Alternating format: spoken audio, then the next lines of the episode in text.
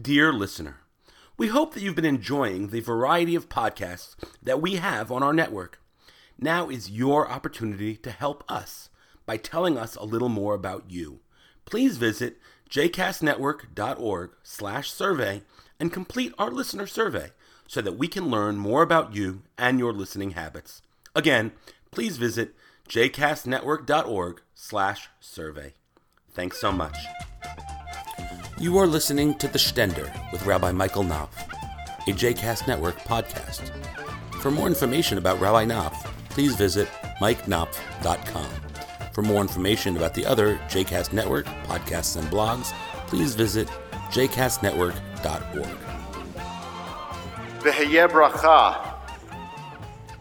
You shall be a blessing. That is the charge God gives to Abraham at the beginning of our Torah portion this week. And it's what colors the entire trajectory of Abraham's life this charge to be a blessing, this charge to uh, advance God's agenda for the world. And what's so, therefore, surprising about our Torah portion is that it moves from that call that God gives to Abraham to be a blessing to some rather mundane business that seems to have nothing at all to do with Abraham fulfilling that charge of being a blessing. Parker spoke about this story of Abraham having to go down to Egypt in the time of a famine, and he passes off his wife for his sister so that uh, they survive the experience. And then the Torah talks about a quarrel that Abraham has with his nephew Lot or Lot. And then finally we get to a very strange story that most biblical scholars have trouble understanding what it means, where it comes from, or why it is in this Torah portion where we are operating with this theme of Abraham's charge to be a blessing. And the story comes in chapter 14 of Genesis. It's sometimes called the War of the Four Kings against the Five Kings. Now, I had to confess, when I was growing up, okay, and I, what, I was about to say was, but it's really am, kind of a nerd. Um, and I was really into things like was am really into things like uh, like like Star Wars and uh, Lord of the Rings and Tolkien and all those other things, and uh, still am. Uh, and so I was always drawn to this part of the Torah portion. Um, because it read like Tolkien. It read like this sort of archaic battle scene with all these sort of ancient, obscure alliances, and there's intrigue going on, even though it really has nothing to do with the main story of the Torah portion, and the mystery of it, and the drama of it, and the fighting within it really jumped out at me from an early age. So I was always drawn to this story, although I never really thought about it until perhaps this week as a crucial moment, actually, in the story of Abraham. And I think it's not an accident that it's here. And I think it has everything to do with the charge that Abraham receives of being a blessing.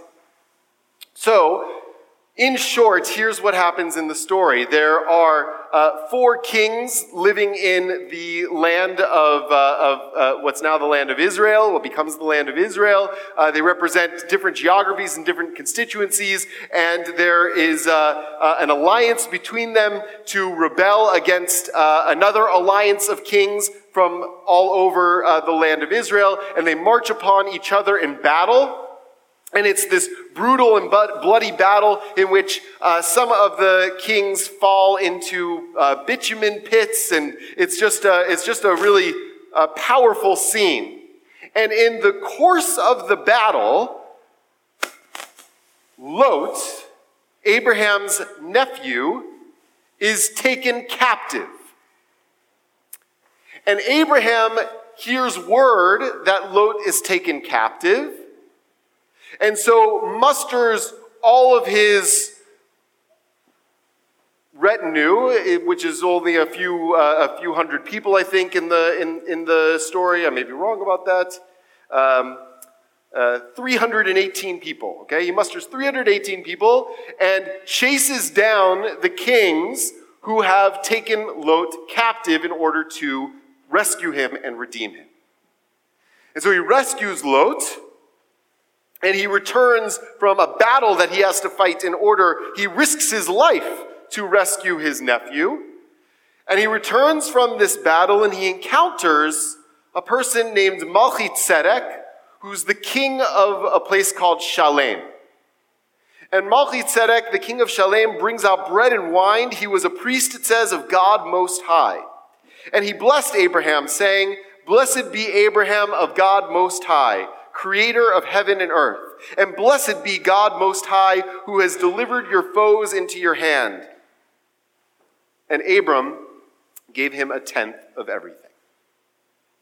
So that's the story. It's kind of obscure. We don't really know why it's there, but I think embedded in it is a central aspect of what it means to be a blessing. This actually, I think, is Abraham coming into his own in the process of fulfilling God's wishes for him.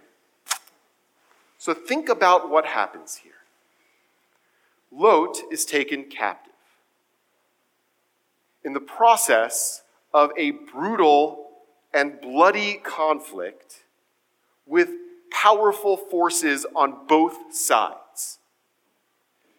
And what it means to be taken captive is to no longer have control over your own life. It's to be at the whims and wills of all these other people.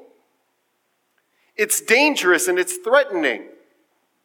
It's why in the Jewish tradition there are few commandments more important than the commandment to redeem captives, which is a command we get later in the Torah, because being a captive is a life threatening situation. You have no control over your own destiny. And so Abraham risks his own life with only 300 other people and marches into battle against these powerful forces in order to rescue this one person. He risks his life and the lives of others in order to save the life of Lot. It becomes even more interesting when one considers the story that immediately precedes this one, which is the story I alluded to a moment ago when I said that Lot and Abram who traveled together from Abram's birthplace, had a quarrel between them and the shepherds that were with them. And so Abram said to Lot, We're brothers, we're family, there shouldn't be a quarrel between us. Let's just separate ourselves. I'll go right, you go left, or if you go right, I'll go left. We'll just separate ourselves so that we don't have to come into conflict with each other anymore. And so Lot is in the position he is in. He lives in the city of Sodom, an important city later in the story that I'm not going to touch on today.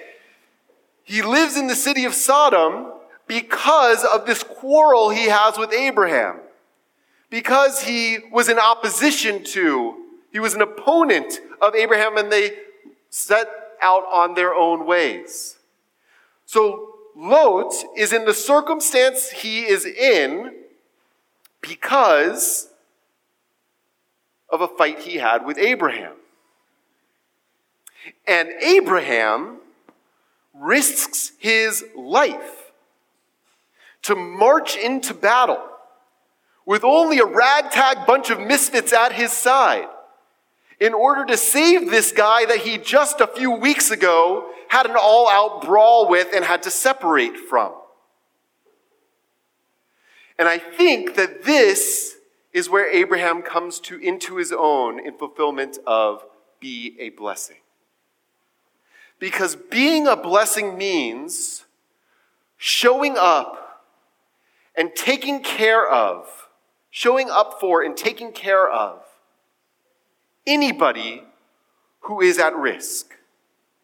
Showing up and taking care of anybody who is in danger, anybody who has lost power, who is crushed by the system, who doesn't have control over their own destiny and has suffered as a part of being uh, uh, caught up in forces that are beyond their control. Abraham is a blessing because he rides into battle to protect the vulnerable. And all the more so, he does it for somebody, even for somebody who was just a short while before his opponent. This story caught my attention this week because of all that our country is going through. All that our country is going through. Because it means what we learned on Tuesday and Wednesday, we'll continue to learn in the days that follow, is that there is a substantial portion of our population that has felt very much like Lot very much the captive of forces beyond their control, the victim of powers that they could not appeal to. And were suffering and were threatened, and whose lives were challenged in that context. And so it means learning that regardless of where we stood in the election, we have a responsibility to hear those people's voices and to do everything we can to work through all the systems of power and government and leadership that we have to ensure, even at risk to ourselves, to ensure that those people are cared for and rescued and helped and redeemed. Even if they were on the other side of the political equation from us. That's the lesson from Abraham. But it also works in the other direction. Because we, what was revealed on Tuesday is that we are a very split country, almost divided evenly.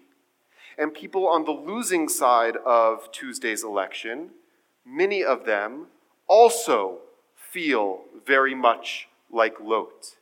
And perhaps even more so now, very much like Lot. And so we have a responsibility also to those people.